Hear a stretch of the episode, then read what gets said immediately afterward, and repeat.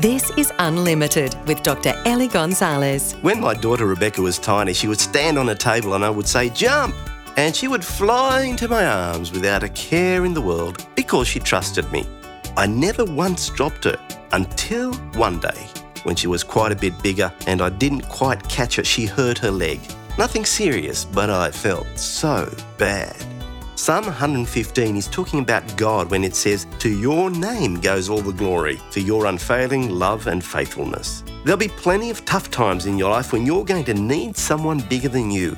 God tells you that you can always count on Him. It's true, you know it, that other people, even those who love you, can fail you. Like I failed my own daughter when I dropped her that day.